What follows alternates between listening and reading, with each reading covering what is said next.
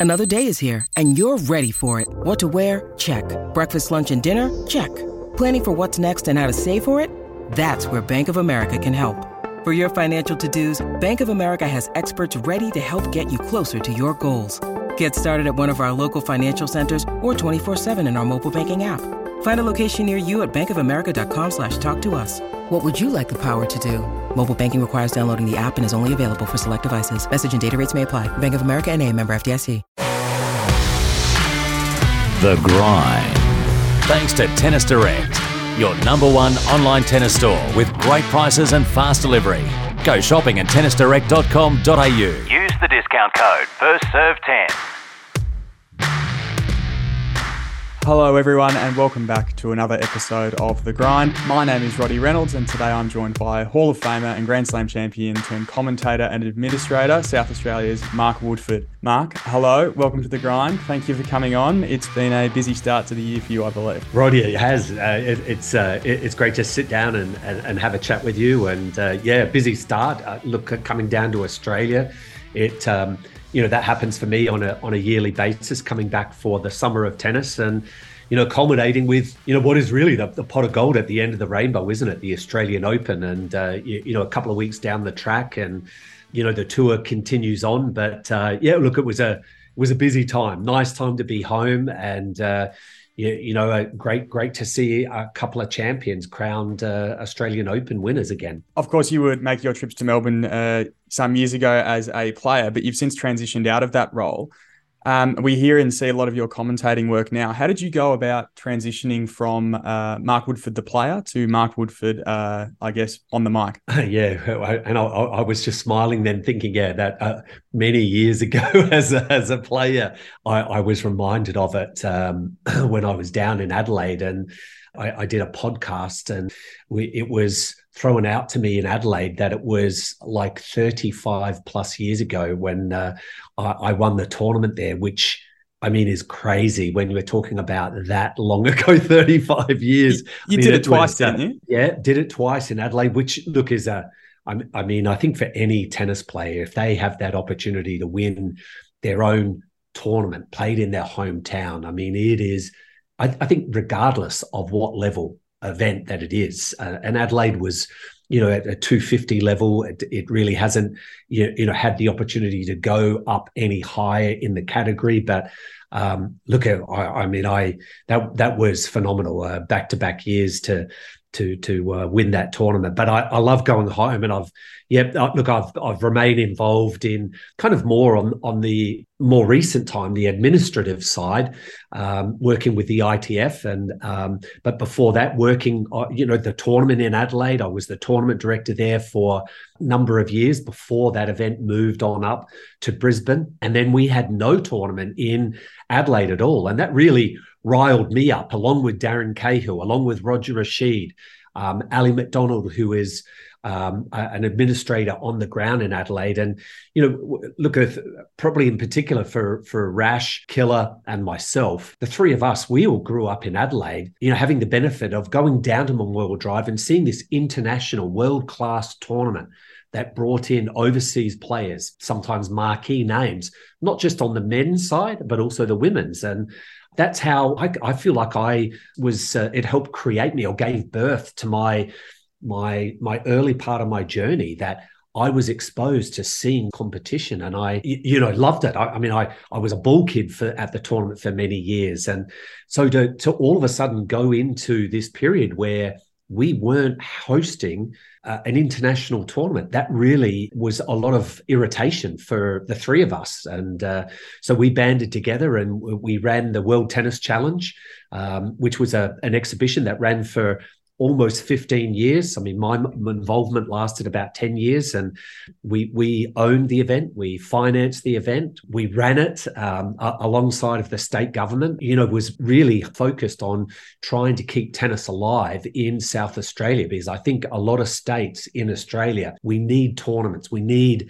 world class tournaments with players coming down so that it gives birth to other players like myself uh, at a young age that they can go down and see potentially some of their heroes, childhood heroes, and perhaps that that gives them the the idea that they can actually become world class players as well. We're pretty proud of our of our bloodline. I, I know my wife has you know said uh, um, Adelaide seems to be the the biggest country town in in Australia, but because everyone seems to know what you're doing, but um, you, you know we, we we've held our weight. I, I think as far as producing players, um, our player development program has ha- has been strong. It continues to to be strong. Lleyton Hewitt probably is, you know, of the more recent times of of a, a, great champion. And uh, um, yeah, it's like we pass the baton along. So you know, we're we're just looking for that next player from Adelaide to uh, to come on up and uh, you know maybe see if they can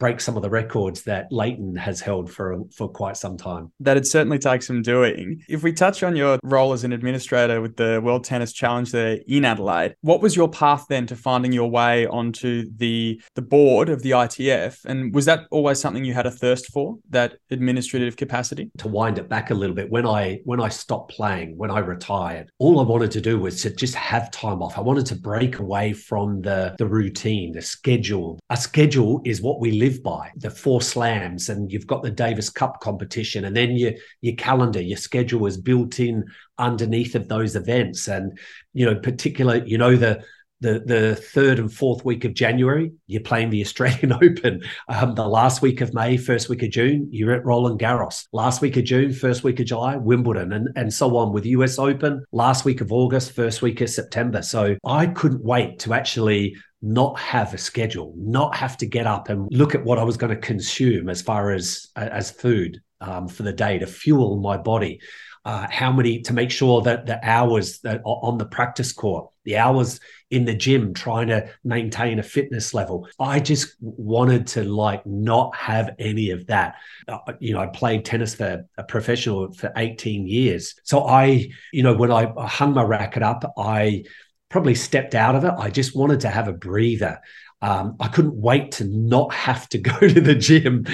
um, uh, but but you know, look, my wife and I, we had kids. Um, you, you, know, within uh, a couple of months of retiring, you know, our first baby came around, our, our daughter, and you know, if anyone of, of uh, who's who's listening out there and parents boy, you, you, know, you go into a schedule once you have kids. so I kind of swapped from a sporting schedule into a real family schedule that, you, you know, you're, you're having to feed your kid by a particular time. Make sure that you're changing their nappy by at a particular time as well. And, but, but look, it was, was very different, but I, I just gave myself uh, some breathing space away from tennis. And I, I certainly had the luxury of not having to race into choosing what I wanted to do next. I knew that I wanted to remain in tennis. I knew that I wanted to try and remain close to Australian tennis. John Newcombe, who was my Davis Cup captain, uh, he, he was still commentating for Channel 9 Australia. He had mentioned to me that he felt that it, it would probably be a, a good transition. He asked whether I had any interest in, in moving into commentary. And, and I think what excited me about that option was I didn't have to, it's like I didn't have to train, train as in physically. I might have had to train mentally, but I didn't have to go to the gym. I didn't have to jump onto the tennis court and make sure my forehands and backhands were working. Yeah, yeah. Um, I I could kind of, you know, it wasn't it wasn't overly demanding physically, and I could go to, I think Channel 9 had three of the Grand Slams at the time. I got to work with great champions John Newcombe, Fred Stolle, Tony Trabert, all world number ones in their own right. Uh, and I got to go back to the Grand Slam. So I was really excited about that. And, and I think also it, on top of it was I was actually looking at the Australian Open. I, I felt like that, you know, maybe maybe if I if I carve my teeth on perhaps getting involved in the the tournament in Adelaide first, that that might help springboard me into you know maybe uh, you, you, know look I, I, I certainly had thoughts on the tournament director role of the Australian Open. You know, I thought that might be a nice transition for me. You know, coaching at the same time. I mean, I I felt like that, you know, I was a thinking man's player on the tennis court myself, that I might be able to help um, you know, some younger players be able to take their journey and and make their transition into pro level. So I had some options available. And again, I feel like the success I endured um, as a professional just allowed me to that space. I, I, wasn't financially in a rush to make a decision. I, I did well from my sport. I, I, had achieved a bit, so there was my my name resonated. Um, it still had some some visibility. You know, I took that as a as a real blessing. You know, that I didn't have to race out and quickly choose something. Was able to spend time with my family here uh, in in the US, raising some kids and still keep my foot in the water, so to speak, by commentating and eventually, you know, moving into um, the the tournament director role at the South Australian Open. Um, but look at the years down the path. Um, you know the the Australian Open role didn't materialize. you, you, know they they went ahead with Steve Wood and Craig Tiley, um, who who both have done a phenomenal job in that area. You, you know, yeah, uh, probably about nine ten years ago, uh, space became available at at the ITF um, with the new role of the the, the new president, Dave Haggerty, um, was able to to uh, take over from the former president uh, Francesco Ricci Bitti. You know, Dave had reached out to me. He knew me as a player, and he reached out to me and asked whether I had any interest in actually trying to help Davis Cup. Uh, Davis Cup was really suffering at the time. It was uh, the image of Davis Cup wasn't um, as strong as it was in my career, and you, you, know he was willing to actually make some changes. He he felt that there there was an opportunity for Davis Cup to actually uh, change and and move forward, perhaps um, you know become what it used to be to the golden generation um, you know to see if they could give it a, a, lift because it it just seemed to be falling behind uh, as far as the format and the commitment from other players. So um, Davis Cup has always been very very dear to me and uh, um, you know I I was you know pretty happy to actually step into that role as a, a, board member and Davis Cup committee member. Thank you for taking me to where I would have liked to go here, which is the Davis Cup, and it's obviously something that there's a lot of love for the Davis Cup in Australia in particular, and yeah.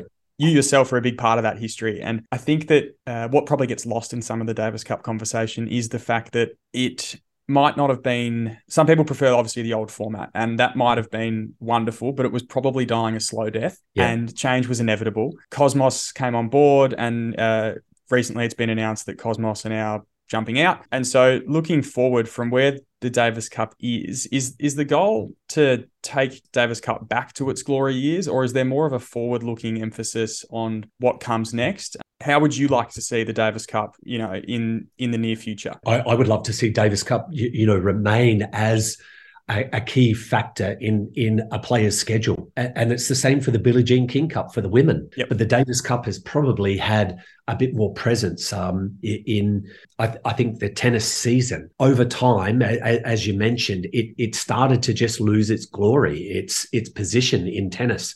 Tennis has has become so financially sound for and I'm talking at tour level, it makes it difficult for some players to actually commit to playing for their country when there are riches for them to play on the ATP tour. The time commitment in the old format, uh, it penalized uh, some of the players.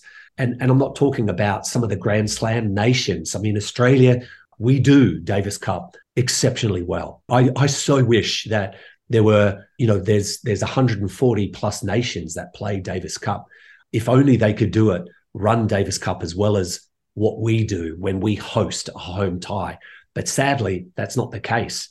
Sadly, you know, there are only four nations that are Grand Slam nations have that status. And so they don't have the income, they don't generate all of the income that can go back into, you know, their country's Davis Cup aspirations. Um, you, you know, there are many countries that that don't even run uh, tour events. Um, and they're really reliant upon the ITF to actually generate income from the Davis Cup competition for the ITF then to actually take those proceeds and filter it back to those countries who are really financially poor, as well as tournament poor. Um, they may have a, t- a player development program, and but they they they don't have a, a way of generating income to actually support that player development program. And that's where they rely upon the ITF to uh, release those funds back to those countries so that they can keep tennis alive. I, I, I do hope that that Davis Cup can, you know, remain one of the the the crown, uh, one of the crown jewels in men's tennis. Um, uh, you, you, know, look, I, I, I was at a luncheon uh, during the uh, back end of the Australian Open, and uh, it was uh, it was called the IC Luncheon. They were honouring Ken Rosewall, and and I think it had been seventy years since he'd won his first Grand Slam. Uh, Rod Laver was in attendance. Neale Fraser was there. Paul McNamee was in attendance. A number of other past Davis Cup players as well. But of that older generation, and I'm talking of Neale Fraser, Ken Rosewall, Rod Laver's time, you know, the, the tennis tour was very different. It was actually very sparse. There weren't that many tournaments for them to play. It actually struck me at the luncheon when they all got up and spoke about Ken Rosewall's career. All of them spoke about a Davis Cup connection and how important it was for them, which is absolutely brilliant. But I, I, guess what I'm trying to point out is there wasn't a whole lot of tennis around at that time. Um, they, they they they played the four slams. They play a handful of other tournaments. I mean, travel, getting to and from tournaments around the world at that time, traveled with great difficulty. It, it was so difficult to get from place to place. But Davis Cup held a very high position in, in our sport then. But now that it's become, you know, so developed, the ATP Tour is um, doing an amazing job. Um, you know, I think the Davis Cup, it, for some players, it really gets lost because their goal is to actually build their own ranking up to financially secure their future by playing other tour events because they don't actually receive, you know, that much payment from their country to play Davis Cup. They don't get to boost their ranking at, all. You're playing for the love of your country, and, and so I'm I'm hoping that maybe you know in the with with the injection of finances into the Davis Cup, thanks to when Kosmos were were on board, and unfortunately they're they're not you know associated with the Davis Cup from uh, 2023 onwards.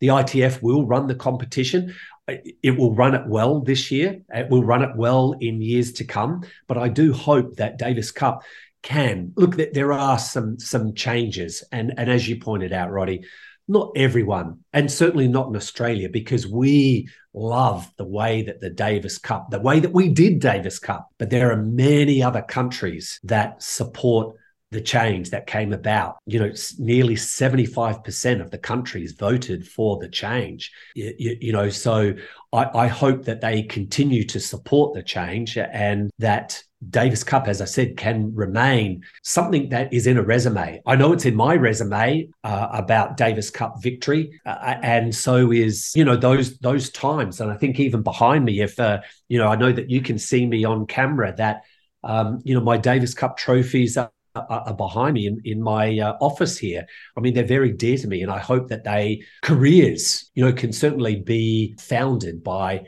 playing for your country in the Davis Cup competition. I did see those uh, those trophies; they did not go unnoticed. I think that I think that one of the the harder things about the Davis Cup is that Australians look at it through such a passionate lens with so much joy and so much so many fond memories of it all, and, and it's hard to probably understand at times that there are still hundred plus nations that yeah. look at this, and uh, although we might have been passionately against the change, the fact that there were so many for it probably says a lot about the ecosystem of tennis, which yeah. is also something I do want to ask you about it, and, and and that is it's a bit of a broad one, but if with your the lens or your hat of a, an ITF board director. What what do you take of the status of the ITF tour at the moment? Are the resources being optimized and are where, where can it sort of improve? One of the things I look at at the moment in the in the global world of sports is that if you look at the golf scene, obviously remarkably different, but the golf scene was sort of had its status quo for quite some time, and then along came this one of a better term, an existential threat. And then suddenly uh, there was this remodeling, and everyone kind of seems to be on board with what's happening in the golf world at the moment at least on yep. the PGA Tour side of things. What I wonder when it comes to tennis is is it time for a bit of a shake up of the status quo? Although there's absent an existential threat at this point, but it does seem like in terms of other global sports, perhaps more tennis players could be making a better living if there was a bit of a shake up at the moment. It's a it's an interesting question that you pose. I think probably what you're you know alluding to is how many players should be making a living on the on the professional tennis tour. I think it's a question that has been you know sitting there for decades. Look, I, I remember you know the the time that I was partnering John McEnroe, and over about the 12 month period that I had the the joy of partnering him, it was something that he would be unafraid to actually you, you know just was a topic of conversation. He would be speaking to the powers that be, um, you, you, know, the ATP tour, as well as back then it was called the Men's International Tennis Council, and, you know, about how many players should be making a living. And of course, back then, prize money purses were a lot smaller than what they are now. And, and of course, I think the ATP, probably on the eve of COVID, they, they went through and, and made a, an announcement of changes, sweeping changes that basically probably kept, you know, they, they started to take care of the upper echelon of the men's tour and it really was about a, a 250 number that I think they kind of looked at as to players who are not losing money. not saying that everyone is making money. Obviously, in the upper echelon, the, the wealth is great. But but down between 150 to 250 or 300, should those players be making at least coming out in the positive at the end of the year. It probably sent the, the tours into a bit of a turmoil. And I say tours because the ITF, they look after the World Tennis Tour. It used to be called the Futures Tour, now called the World Tennis Tour. But that left a huge amount of players that came under the umbrella for the ITF to actually in the World Tennis Tour to try and manage. And of course, then COVID comes around and all of a sudden tournaments are disappearing. Players can't travel. And I think in, in Australia in particular, probably all of Asia, Oceania region, probably hit the hardest because those players had travel restrictions. There were no tournaments for them to play anyway. The, the tournaments that were being being played out were basically in Europe, some in the Middle East. It, it really affected, COVID has, has affected tennis uh, in, in, a big way. But I think it, what where it hurt the most was in that the lower regions of tennis, the World Tennis Tour, because they're the ones that are that are really they're not making a whole lot of money. They're, they're at the beginning of their journey. I'm pleased to say that the the ITF have actually tried to step up and increase the the tournament load, the, the amount of tournaments that are that are played in 2022 and what will be played in 2023 is a, a great deal more than what it was in say 2018 and and 2019. I think probably the next question that that we have to work out is you know should those tournaments uh, in, in the men's category we have just two categories that that are, there are fifteen thousand dollar tournaments and twenty five thousand dollar tournaments, and you know I think the the ITF has done a great job in trying to increase the amount of twenty five thousand dollar tournaments. And uh, probably the next step is you know do do we try to expand them even more so that it provides an opportunity for players who are competing at that level to perhaps at least survive but to give them an opportunity to actually transition on up to the ATP Challenger and ultimately to the ATP Tour. Absolutely, I think one of the things that sort of comes out from that is is the the evident struggle that players have at the World Tennis Tour level or, or futures for the old slang. Part of that that I that we have heard um, recently, and I was speaking to uh, Christian Harrison recently, and he sort of explained a um, situation. This was on the Challenger Tour actually, but he was kicked out of a, a hotel that he was staying at for two weeks. He had a tournament week one, then tournament week two, booked 14 days of accommodation for the first tournament in the first week, got knocked out in qualies or the first round, either way early on, and then the tournament said, "Hey, we need your room for five days. You can have it back for week two. That for us spawned a whole discussion on things like the PTPA. But what I think comes from that is that at times the players probably need people to stand up for them. The ITF has done that recently or made a change recently mm-hmm. to help promote that. And, and you're on the chair of that for the men's side. Could you yep. tell us a bit about the World Tennis Tour Committee, sort of how it came about, what the goal is, I guess? Because for anyone that doesn't know, the committee, I, I believe, is, is born out of an idea for more player support and a player voice. But just how you do that when you've got uh, players in the rankings from, say, 300 to 1500 or 3000, that's not necessarily necessarily an easy question, but that's something for you to for you to tackle. Probably the the the committee. You know, look, there's a player a player council uh, that that belongs in the, the, on the ATP tour, and so with my role as a, a board member, uh, and you know, look, these issues come across, um, you, you, know, to the board. You, you, know, we we're approving and and you know sometimes not approving. You know, changes. You know, you're always trying to approve positive changes. I'm not going to try and take any credit primarily for myself, but I, I know that I generated the, the, the discussion about having a committee for these players at this level. They didn't have a voice, and yet there is such a, a, wide expanse, as you pointed out, Roddy. You've got guys from 350 in the world, and you've got guys that are ranked 1200, and, and they're playing clearly, you know, trying to get into the same tournaments, and and yet they're visiting certain countries, and what seemed to be a set of rules were different in a certain country. They'd go off to a, a different city, um, you know, two weeks later, and there'd be a different set of rules um, it, we'd have like resort series tournaments. You, you know, in Egypt, uh, in in particular, um, they they run you know maybe eight weeks back to back, six weeks to seven to eight weeks back to back tournaments at a resort, uh, Sharm el Sheikh, and it's not necessarily run by the Egyptian Tennis Federation. It might be run by the people who run the hotel resort itself that have tennis courts. And so their main business is actually to make some money. And so we'd have these instances, as you highlighted with Christian, and, and they do exist even up in, in the challenger level as well. But you, you know they they would be asked to leave, or there would be instances of of players in order to actually defray costs, they would stay elsewhere, uh, away from the official hotel that is connected to the tournament. But once that the tournament found out that they weren't staying in at the resort, their ability to pick up practice balls disappeared. Uh, practice court time was was uh, non-existent, and look, we, we just can't have that at, at this level. These are the guys. these guys are the hungriest, probably of anyone, because they, they want to be able to get out and and spend so much time on the practice court um, they're hungry to just play matches. So in, in the end, I said, we, we need to, we should be developing a committee so that, you know, the players have a voice because we kept hearing from individuals that um, they felt like the ITF were not hearing anything or they were very selective in in how they responded to uh, some of the requests and and uh, so I, w- I was really thrilled that the administrators who look after the World Tennis Tour agreed to develop a, a men's and women's committee, and they wanted to try and have representatives from rather than ranking they wanted to have a representative on the panel from every region Asia, Oceania, uh, North America, South America, um, the Middle East. And it wasn't so much worrying about the, the ranking, but just so that a player could, because again, in regions, you, you know, some of those tournaments, ran somewhat smoothly.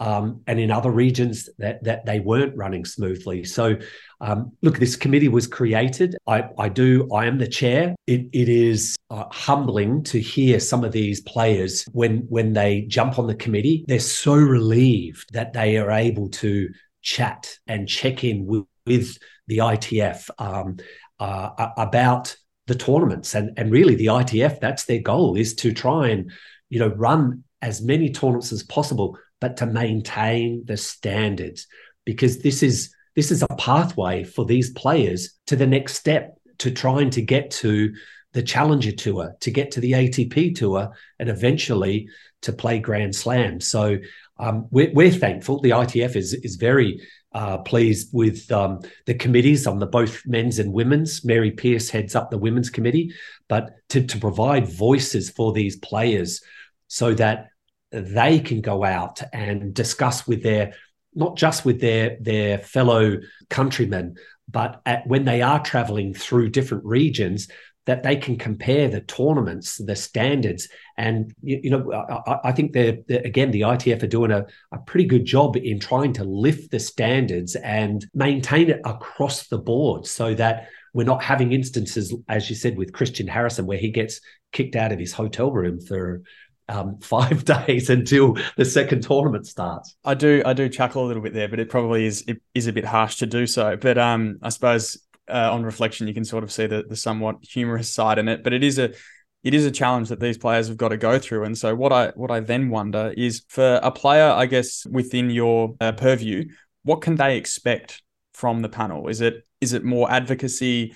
More consistent open lines of communication is it is it something tangible that we're going for where it's you know the way the tournament is structured or certain rules around the uh, operation of the event is it a combination of these things or what's the what's the one thing that uh, you'd like players to be able to hang their hat on and say that you know, if nothing else, the tour committee is doing this. Should start off and say that it's a, it's a 12 month um, commitment, uh, a, a, year of of being on the on the committee. Uh, I, I've mentioned that these players as well.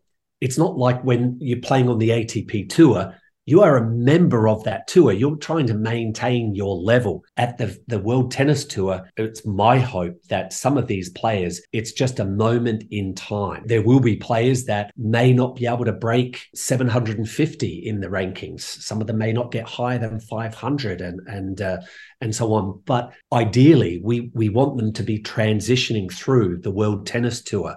Um, so we we just thought that a, a 12 month for those who are willing to to step in for for 12 months. We we started out probably having uh, every couple of months uh, some, some meetings. It's it's now built up that there's an open communication for the players that are that are representing the players that are on the committee. You, you know to to have an, an open line of communication with the ITF office and and of course you know social media these days um, you know is with, with, all of the, the, the negativity that that players have to go through when they're losing matches and the, what they're reading uh, social media wise we're, we're, trying to turn it around in, in, in a positive light that you know getting communication out to the players through social media circles um, through the ITF website through their um, the entry system that um, that their their IPIN that they actually have to when they're entering tournaments there if there are any messaging that needs to go out you know through the through the website or just through um, social media. So it's it's actually developed and, and some of these initiatives have come from the players themselves. It's not like it is on the ATP tour where there's a bit more I'm not going to say flexibility but probably the there there is the, the finances are there for the ATP to try and implement, you know, some some changes and increase the level of of prize money in the tournaments. Again, the ITF is you know, just on the men's side with these two categories of 15s and, and 25s. But I, I think the, the players that, that are on the committee, the first couple of years, they um, probably discovered that they were certainly pinpointed by their fellow professionals that okay, I need to go and converse with them to get my little argument across or my beef with this tournament and, you know, or my experience, you know, had negative impact on, on my performances. And, uh, but I think it's, it's kind of smoothed out now. I think these players that are on the committee, they're wearing their position as a badge of honor because they they can actually provide a lot of valuable information to uh, when, when, they're off playing you, you, know their own tournament schedule now so there are you know changes that are are constant. You know, I think probably the relationship with the ITF and the ATP has strengthened over the last probably three to four years. When COVID was happening, when the ATP first announced uh, some of their changes, um, it, it, didn't have a, a positive uh, effect on the ITF on the on the World Tennis Tour level. But you know, I'm happy to happy to say that the, the relationship is a lot stronger now, and you know, and, and and in fact, trying to help even the junior tennis tour. You know, spots are being provided for juniors now to actually transition from the junior level into playing world tennis tour and not just skipping over and trying to play up too soon and and too high and actually getting beaten too often and, and having that mental uh, that mentally affect them. There is actually a, a, transition phase in place now that i think is is blending in extremely well. And um, and that that's thanks to the you know, the ATP and the staff that are looking after the Challenger Tour, as well as the staff that are looking after the World Tennis Tour. Well said. Mark, thank you very much for jumping on. I can hear the passion in your voice when you talk about this. So it's wonderful to have spent this time with you. From all of us, cheers. And uh, I hope it's not too long until we speak soon. Well, let's hope that we can, uh, you know, I think it was last week we had a couple of guys uh, win some some Challenger tournaments, Max Purcell and Thanasi Kokkinakis. And uh,